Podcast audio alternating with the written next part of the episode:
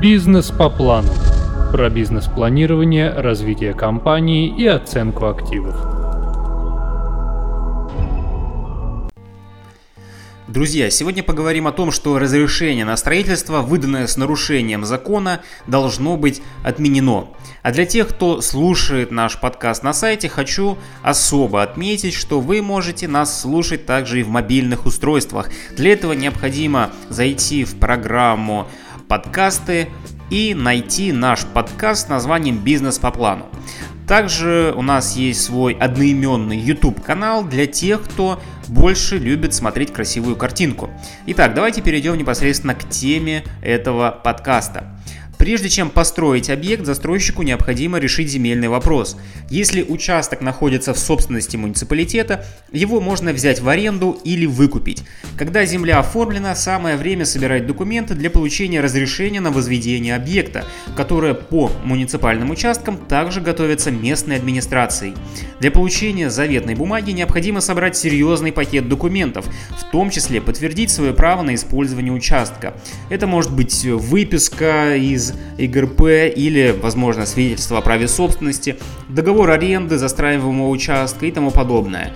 Если все документы в порядке, то в установленные сроки выдается разрешение, позволяющее компании начать стройку. Но на этом этапе достаточно часто встречаются ситуации, когда администрация отменяет ранее выданное разрешение в связи с наличием при его принятии серьезных нарушений закона. В таких случаях единственный выход – это, конечно же, идти с жалобой в суд.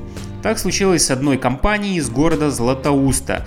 Жалоба на, городск... на действия городской администрации, отменившей свое разрешение на строительство, была признана правомерной первой, апелляционной и кассационной инстанциями. Муниципалитет отстаивал свою позицию до последнего.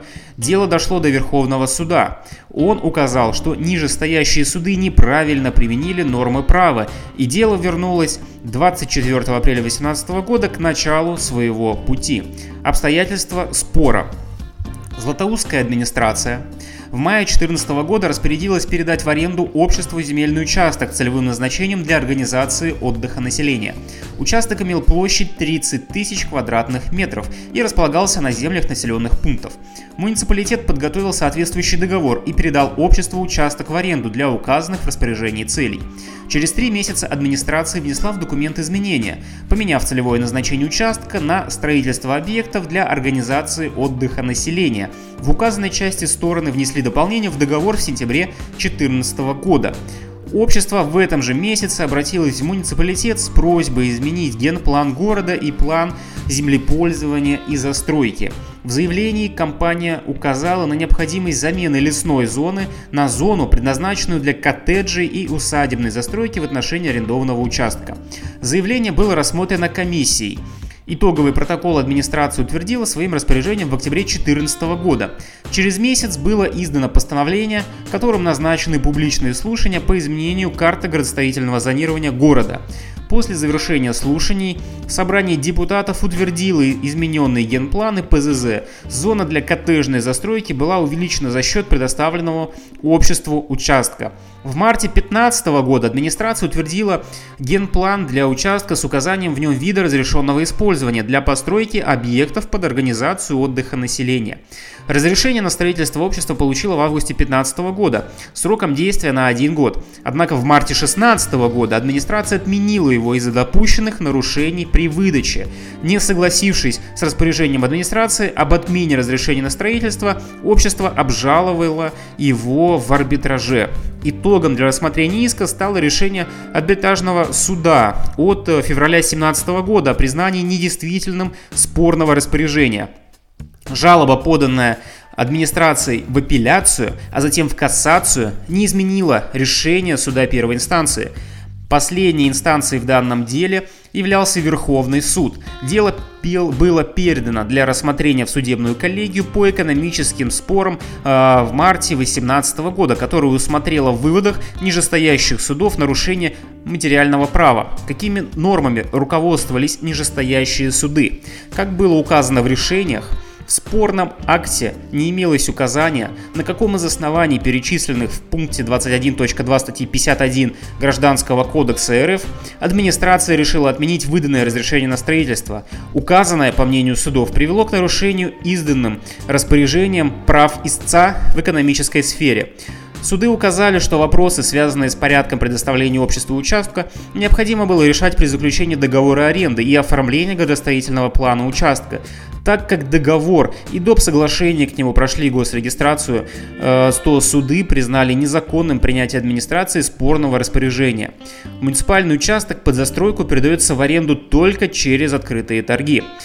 Правила передачи участков, принадлежащих государству или находящихся в муниципальной собственности, отражены в статьях 30-32 Земельного кодекса Российской Федерации. Соблюдение процедуры, прописанной в законе, обеспечивает справедливое и эффективное распоряжение собственностью.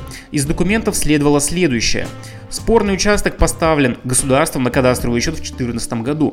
Муниципалитет передал землю общества для целей, отличных от строительства, в связи с чем проведение торгов не требовалось. Но нижестоящие суды не учли, что процедура передачи участка под застройку связана с применением иных правил – Таким образом, заключая доп. соглашение об изменении назначения земли, стороны фактически попытались обойти законодательство и оформить арендные отношения без проведения публичных торгов.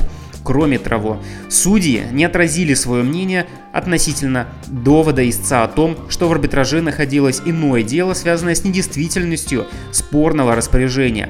В арбитражном суде Челябинской области обратился местный областной прокурор к администрации и обществу с требованием о признании распоряжения недействительным и другими сопутствующими заявлениями, вытекающими из правоотношения сторон. Причина возврата дела на повторное рассмотрение.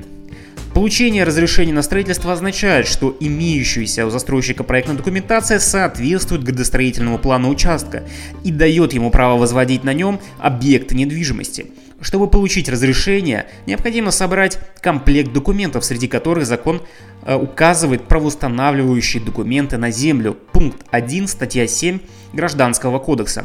Нижестоящие суды в качестве таких документов указали зарегистрированные договор аренды или доп. соглашение к нему, что подтверждало наличие общества соответствующих прав на землю. Но суды не учли, что изначально участок имел целевое назначение для организации отдыха населения, а не для цели строительства. Согласно земельному законодательству, у любого участка имеется целевое назначение. Выходить за пределы данного назначения землепользователь не вправе.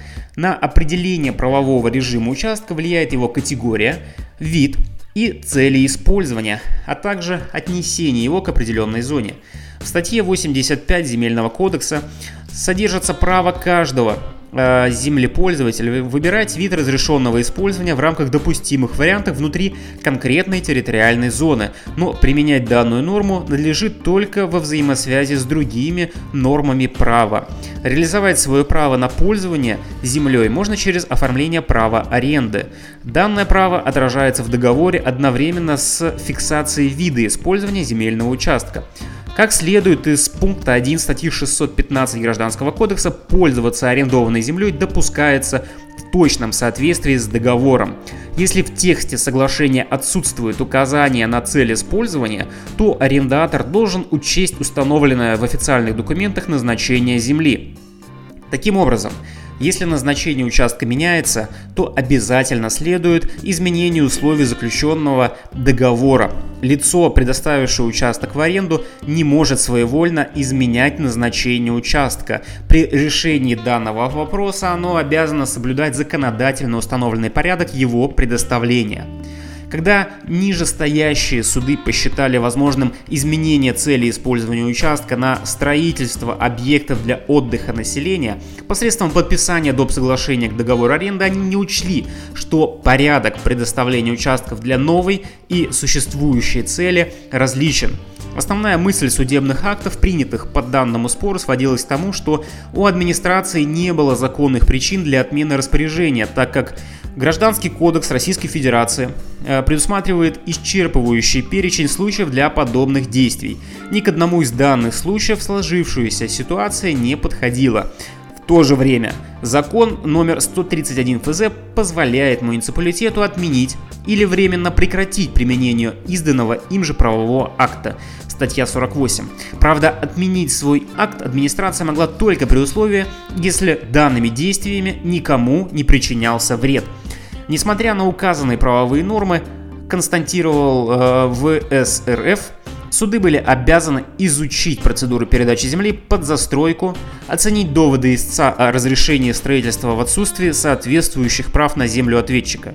Указанная явилась причиной для передачи дела на повторное изучение и принятие законного судебного акта. Давайте сделаем вывод. Отмена разрешения на строительство возможна, только по указанным в Гражданском кодексе основаниям. Но в правоприменительной практике встречаются случаи, когда решение муниципалитетом было принято незаконно, и ни одного и ни одно из прописанных в кодексе оснований не подходит к возникшей ситуации. В таком случае муниципалитет может сослаться на предоставленное ему законом право самостоятельной отмены ранее принятых актов, если они были выданы с нарушением. Друзья, я надеюсь, вы нашли ответ в нашем подкасте на свой вопрос. Не забывайте подписываться и до новых встреч. Бизнес по плану.